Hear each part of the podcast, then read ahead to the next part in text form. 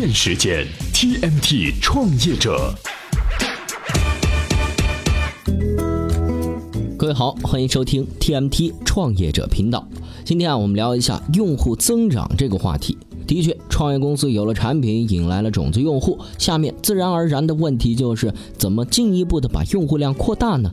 如果不把这个口子撕开，无法获得增长，被竞争对手撵上是迟早的事儿。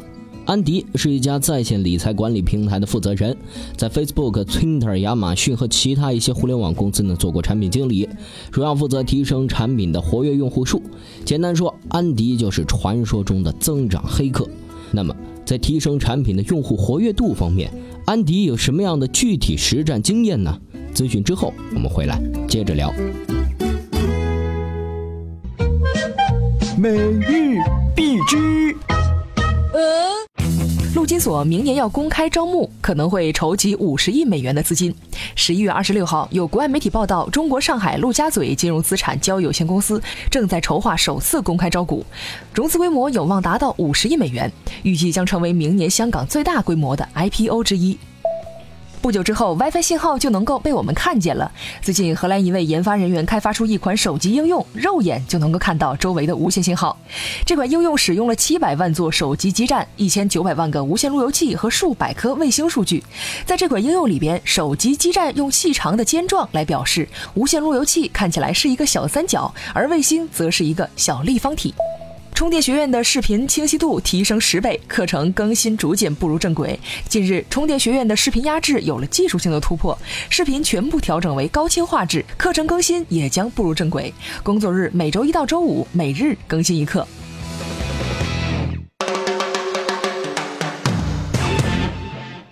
这安迪说呀，仅仅在几年前，当他建议客户组建专门的用户增长团队的时候，他得到的反馈大多是。我有必要在用户增长方面投入这么大吗？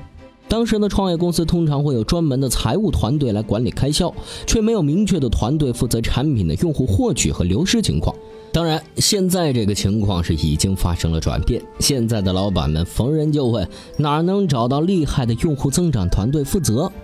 在安迪看来，创业公司的用户增长团队和财务团队是一样重要，而用户增长团队的负责人通常要掌握三项技能。第一项技能是建立一个增长模型，清晰地说明增长用户的核心手段，用来大规模推广产品。第二项技能是建立一个实验模型，怎么做项目测试和实验，如何让产品的设计和开发团队来服务自己的测试计划。第三项技能是建立客户获取渠道，怎么找到新的获取客户的渠道，并且筛选不同的渠道。当然，这三项技能不容易理解。安迪提出了一个用户增长的方程式来阐释这些技能。充电语录：零四年就加入君联资本的前身联想投资，历任投资经理、高级投资经理、执行董事。目前担任君联资本董事总经理的王俊峰，十年时间，他看过太多创业者。如今，什么样的项目他会更愿意投呢？首先是要事儿要好啊，能够做强做大啊。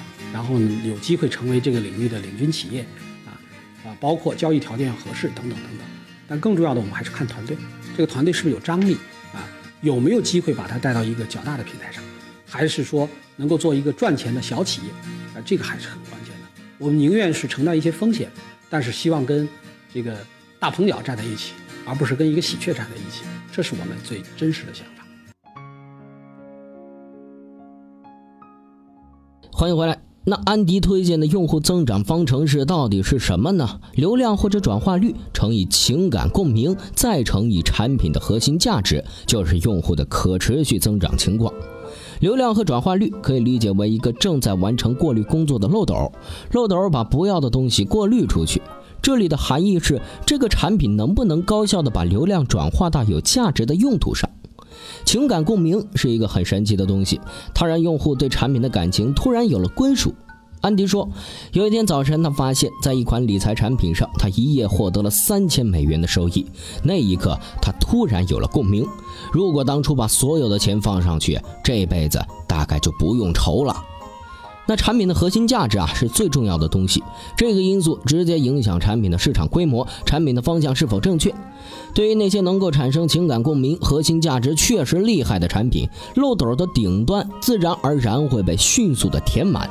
哎，当探讨用户增长这个话题时，这个有关用户增长的方程式，也就是流量或者转化率乘以情感共鸣再乘以产品的核心价值，是一个基本的讨论切入点。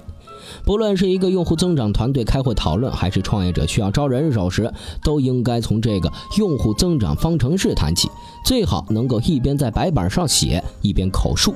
那安迪呢，为亚马逊建立过一个用户增长模型，就用到了这个方程式。亚马逊成立之初，它只卖图书，后来它扩展到了电器和数码产品，成功的是带来了新的用户增长，但是其他一些新增的品类就失败了。这里的问题是考虑流量和转化率，弄清楚该涉足哪个品类，以什么样的节奏扩张。用户购买了一件商品，亚马逊会给他推荐一件相关的产品，促成新的订单。总之，他利用自己的搜索引擎推荐你可能感兴趣的任何东西，在最显眼的位置推销给你。有时不是你想买，而是它恰好在醒目的位置出现了，提醒你是不是该买一件了。如果你恰好需要的话，这也是一次小小的情感共鸣。好了，今天的用户增长话题呢，就先聊到这儿。来看看今天的关键词。今日关键词：充电时间。今日关键词：零售。最近，亚马逊公布了第三季度的财报。这个季度，亚马逊的销售额达到了两百零五亿美元，市值三千一百多亿。而作为传统零售巨头的沃尔玛，市值还在两千亿左右徘徊。确实，作为电商巨头和实体零售业的巨头，这场比拼好像是亚马逊赢了。今天推荐的文章呢，就分析了亚马逊的互联网发展以及科技开发和用户忠诚度。这里边能找到亚马逊力压沃尔玛的原因吗？今天您在充电时间微信公众号回复“零售”两个字，就可以找到这篇分析文章了。好了，感谢您收听今天的节目。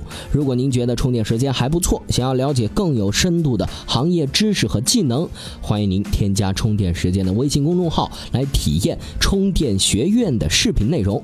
充电学院呢，是充电时间团队在音频节目之外开发的专业性更强、更有深度的一套视频内容，长度呢和节目相当，希望在各位的碎片时间里填补一些有价值的内容。